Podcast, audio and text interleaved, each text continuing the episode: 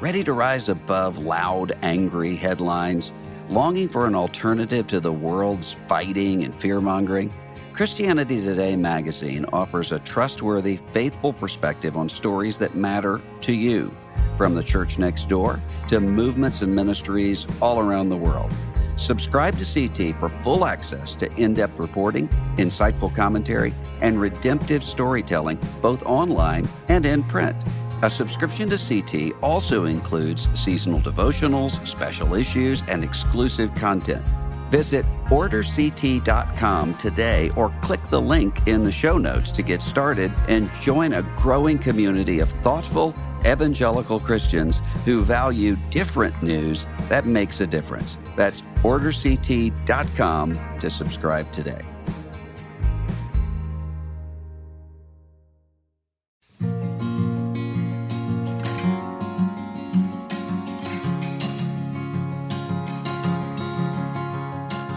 Hello, this is Russell Moore, and you're listening to Signposts. I've been really down over the past uh, couple of weeks because um, we've had um, another, well, actually, several uh, incidents that I've uh, heard about in recent days of uh, moral failings in uh, ministry. And, and uh, someone sent me an email and said, when you think about all of these high profile people and not so high profile people who have fallen in ministry, how do we protect ourselves from that? And I think that's a good question. I, I wrote a piece on my blog about uh, the, the way that sometimes people tend to feel betrayed uh, when they hear of someone who's who's meant a lot to them in ministry, who's who's had a, a moral failing, and I argued in that piece that that behind that is a kind of low view sometimes of human sin. We're surprised when people fall because we don't know uh, just how vulnerable we all are. And, and someone sent me an email and said, "What what sort of practical steps would you?" Would you say we should take to protect ourselves from, from moral failing? I think that's a good question. I think there can be a a way that we approach a question like that in in inappropriate ways where we, we believe somehow that we have a, a foolproof way of protecting ourselves from moral failure, and we don't. But what I do think we can recognize is when we see some situations with all the all the wreckage that, that, that takes place after, um, usually in most of these cases, it's sexual sin, some form of violation of, of marriage uh, vows. So, what, what do we do? And there here are just a few things that that I think are important. One of those things is to look for certain beginning warning signs in your own life of when you're in a vulnerable place. And uh, for me, uh, one of the, the main uh, things that I try to notice is prayerlessness. And so if I find myself going for a long period of time where it's very difficult for me to, to pray, and I have a dry uh, time when it comes to prayer, then I know that I'm in a in a more vulnerable place. Even if even if there's not uh, anything of temptation going on in my life, I know that I'm not as strong as where I would be, and that there's a reason why I'm having this time of, of difficulty with prayer. And and sometimes that's because I'm uh, in a in a place where I'm not as submissive to the will of the Lord as I ought to be. Uh, sometimes it's because I'm in a place of, of being stressed and kind of frazzled. And that also puts us in a in a place of vulnerability. And so just watching that and, and saying, Am I at the beginning stages of being in trouble here? I think that's important. Uh, another thing I think is important is having long term friendships in your life of people who are able to pay attention to things that are going on with you and who have the ability to call you out early on. I'm not just talking about the people who, when you get into a, a really morally ruinous situation, but the people can come in and say, you know what, I think you're I think that you're working too hard right now, or I think that you're traveling too much right now, or I think that your temper uh, is is flaring right now, or whatever it is that's going on with you.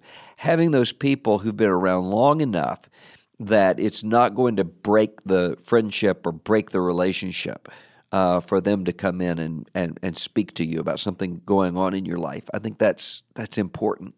And then the other thing is if you're married, to make sure that in your marriage you have the ability to talk about points of temptation and vulnerability without the the other spouse becoming threatened or offended by that. One of the things that I typically do in premarital counseling that freaks couples out when I bring them in and and uh, they're of course they're they're getting married, so they're they're very um, rose colored glasses about each other. They're very excited and, and thrilled, and they're they're typically just seeing the good uh, about the other person. Is I'll have them write down if I were going to cheat on you, here's how I would do it. And the reason I do that is I want to get them into the experience where they're having, first of all, tough conversations when things are good. Because uh, one of the things that, that typically happens in marriage is we don't want to mess up, we don't want to ruin uh, our, our, good times together, when things are going well and we're having a, a, a, nice dinner together. You don't want to talk about problems that you have. We want to do that when, uh, when we're arguing uh, or when we're having some sort of a disagreement. But really, the time to work on those points of, of weakness or vulnerabilities when things are good. That's when you can you can say, "Here's how I hear you when you say this to me," or or here's what's here's what I think is going on in our marriage that I think we ought to we ought to work on and and and, and fix.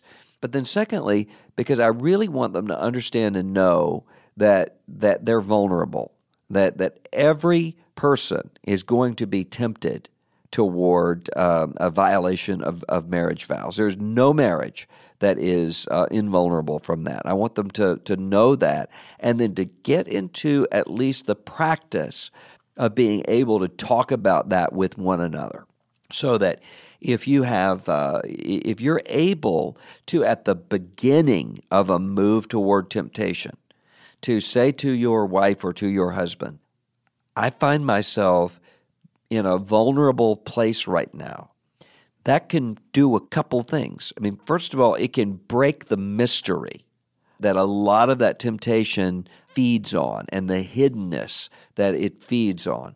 I had a, a friend who was a pastor who talked about how he was in a situation where, as he was preaching, he would notice if uh, a particular woman was was there that Sunday or if she wasn't there. That's all. There wasn't any flirting.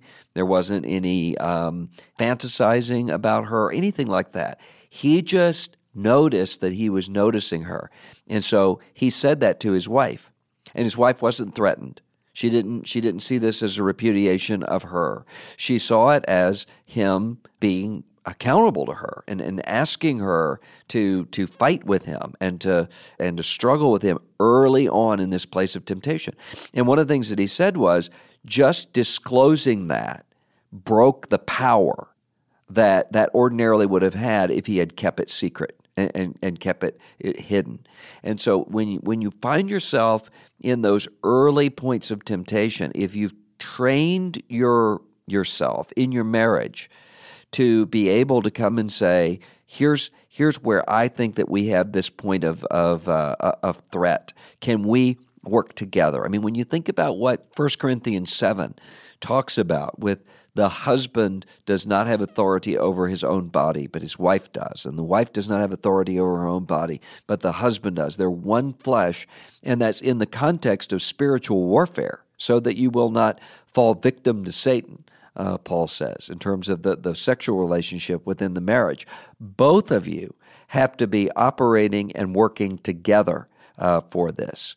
And so being able to, to talk with one another and to disclose that can go a long way in, uh, in protecting you from these things.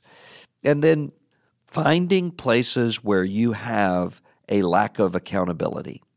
And so, uh, for some people, that's going to be in terms of uh, relationships. For other people, that might be in terms of, um, of, of internet for other people, it, it might be uh, in terms of isolation and, and loneliness. Or for other people, it can be from a, a complete lack of having any uh, time for solitude and for aloneness? Well, where are your points of a lack of accountability and, and vulnerability?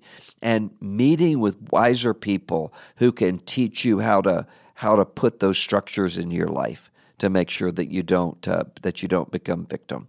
And then when you look at at least what I've found is that when you look at these sad situations, and they, they happen with such regularity, when you look at these sad situations and you, you see them, there ought to be a sense of warning. And, and by that, I don't mean that you start to see the people who have fallen as cautionary tales, but in one sense you do, because you realize I'm not in any superior situation. This could happen to me. And use those moments as times of reflection to say, okay, where am I on this, this path of temptation?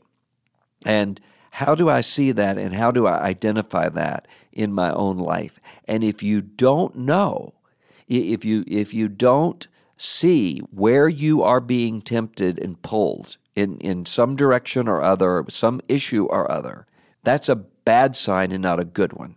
It's not a good sign that you're facing and struggling against temptation. That's not a sign that, that something's bad that you're you're facing and struggling. That that's common to man. What ought to be a warning sign to you is if you don't know any areas of struggle and temptation in your own life. And if that's the case, that ought to be a real warning because it means that you're flying blind or it means that you're actually yielding to temptation in whatever it is that Satan uh, wants to destroy you with, whether it's sexual immorality, whether it's uh, financial uh, immorality, love of money, whether it's uh, whether it's any number of things. If you don't know what it is that you're struggling against, it might be because you're not struggling at all. And so those are some of the things that that that I've learned. It's not exhaustive, but I think having that time where you're constantly reminded and praying about your temptations now and your future temptations. I mean, think of what Jesus taught us to do. When he taught us to pray, he taught us to say, Lead us not into temptation, but deliver us from the evil one. That's before you find yourself in a place of vulnerability. So start praying now and asking those around you to pray now for the strength and the power to overcome particular temptations when you face them, even if you're not yet facing them right now. And then don't do this alone. Let's fight together. Let's bear one another's burdens. This is spiritual warfare, after all.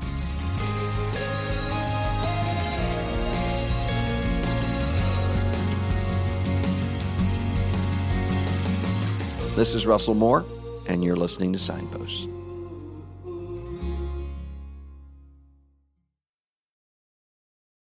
This episode was brought to you in part by the Truce Podcast. The new season examines the connection between some evangelicals and the Republican Party with the help of world class historians. Subscribe to Truce in your podcast app or listen at trucepodcast.com.